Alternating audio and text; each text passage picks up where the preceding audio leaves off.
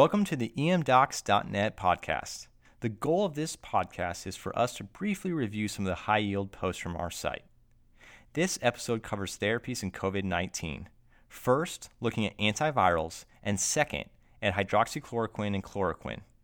The original antiviral post was released on March 30th, and the hydroxychloroquine and chloroquine post on April 6th.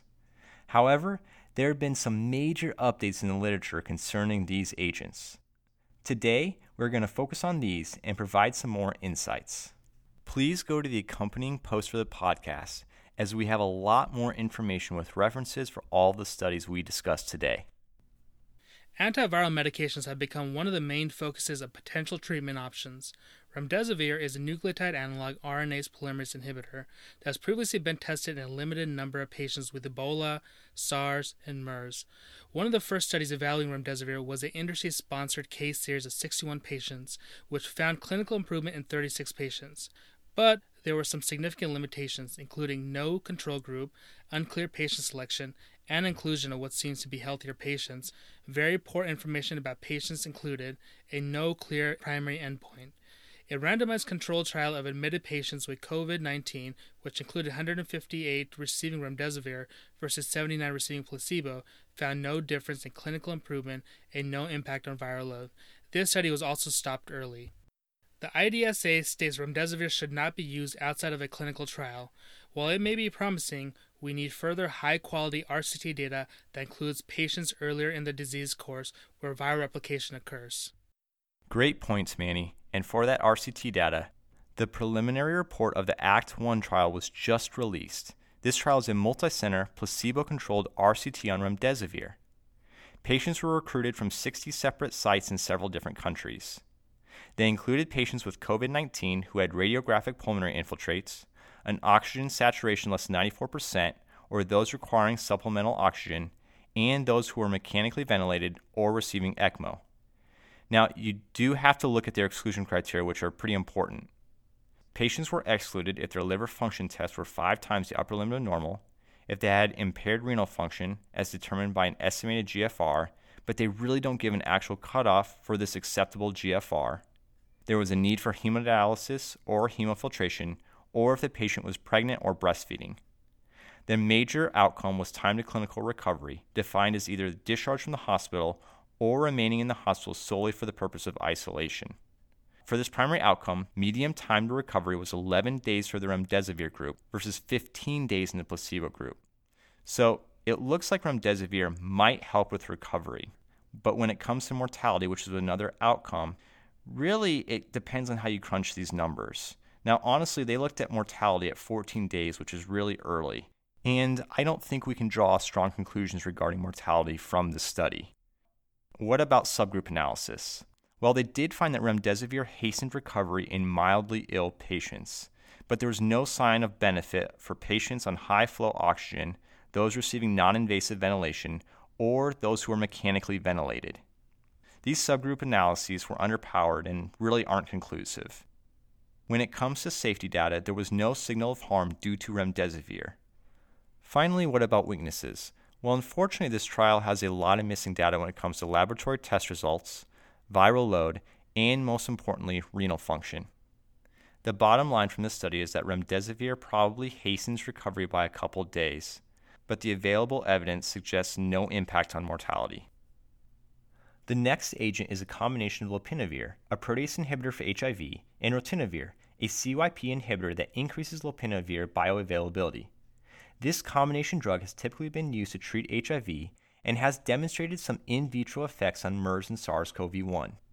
An open label, single center RCT published in the New England Journal of Medicine, including 199 patients with COVID 19, failed to demonstrate an improvement against standard care in terms of time to clinical improvement mortality, or percentage of patients with detectable viral RNA at various time points. Authors were also able to exclude patients if they thought the combination was not in the patient's best interest, the study wasn't blinded, and most importantly, patients weren't treated until day 13 of illness. At this point of a COVID 19 infection, cytokine storm is a more pressing matter, and antivirals likely won't work. In addition, there were four cases of serious GI adverse events in the treatment group, including acute gastritis and lower GI bleeding. This study had a mortality rate of almost 23%, which is significantly higher than the current reported mortality rate in other studies of hospitalized patients with COVID 19. The third medication in this class under evaluation is a combination of interferon alpha and ribavirin. Interferon alpha inhibits viral infection by inducing host immune responses, while ribavirin is a guanosine analog that disrupts replication of multiple RNA viruses. A study released in May in The Lancet evaluated the combination of interferon beta 1b, lopinavir ritonavir combination, also known as Kaletra, and ribavirin versus Kaletra alone with no placebo group. This multicenter open label RCT recruited 127 patients who presented within 14 days of symptoms. The primary outcome was time to negative nasopharyngeal swab, with secondary outcomes including time to resolution of symptoms, hospital length of stay, mortality at 30 days, daily viral load changes in the first seven days, and frequency and duration of adverse events, specifically nausea and diarrhea. The median time for symptom onset to the start of the treatment was five days. For the most part, patients were only mildly ill. The combination treatment group demonstrated shorter time to negative nasopharyngeal swab, time to alleviation of symptoms, hospital length of stay, and time to negative viral load. There was no difference in adverse events. However, there was no placebo group, there were unclear consecutive enrollment. The primary outcome was not patient centered, it was open label, and there were no critically ill patients. The important aspect of this study is that patients were treated relatively early compared to other studies, but patients overall were generally well. Further study is needed, but the medication combination is promising. The bottom line is that the IDSA does not recommend these medications outside of a clinical trial we honestly need more study regarding treatment within the timeframe of viral replication, including blinded RCTs. Now, for our next agents, there was initially a great deal of support for hydroxychloroquine and chloroquine. These medications alter endosomal pH and are thought to reduce viral replication. Initial studies released in preprint form suggested promising findings. A study released in March stated chloroquine was safe and effective in China, after that, two observational studies released in France found improved viral clearance. But, as discussed in the emDOCs post release on April 6, there were some major issues. The first observational study primarily looked at viral clearance on day 6 with no patient centered outcomes, and the second had no control group. Basically, significant bias, lack of adequate controls, and poor blinding, among many other problems, severely limit the clinical implications. Manny, have there been any RCTs published? In late March, a pilot pre publication RCT was released that compared 30 patients receiving hydroxychloroquine to standard care, but it found no real difference in viral swabs or patient outcomes. A second RCT was released in pre publication format, including 62 patients with COVID 19. This study was non blinded and included patients with mild disease with primary outcomes of time to recovery. This meant no fever and no cough for 72 hours. Authors found hydroxychloroquine decreased times by about one day, but when evaluating the trial registration, there were some major problems. There was supposed to be a placebo group, and the study was stopped early. While it was declared positive, there are again too many problems to declare a positive trial. Since these questionable positive studies, several high quality studies have been released. A multi-center open label trial of 150 patients with mild COVID 19 symptoms found no difference in symptoms or rates of negative conversion However, there were significant increases in adverse events in those receiving treatment at 30% versus 9%. Brit, what have you found in the literature? A double blind RCT conducted in Brazil compared two doses of chloroquine, 600 milligrams BID for 10 days versus 400 milligrams BID on day 1, followed by 450 milligrams daily for 4 days.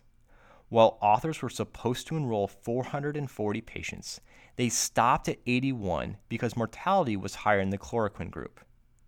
A chart review of 368 patients admitted in the United States also found significantly higher rates of death in patients receiving hydroxychloroquine compared to those who were not, at 28% versus 11%. Finally, another observational study including 1,376 patients in New York City found those receiving hydroxychloroquine did worse, but with propensity matching, authors did not find a difference in time to death or intubation rate. Currently, the IDSA only recommends use of these medications in the setting of a clinical trial. It's tough to discount the significant harms found in several of the higher quality studies with really no positive outcomes. Thanks, Brit. This rounds out our summary of the key emDOCs posts. Thanks for joining us and stay tuned for our next episode. Feel free to comment on our site and let us know if you have any feedback. Stay safe and healthy, everyone.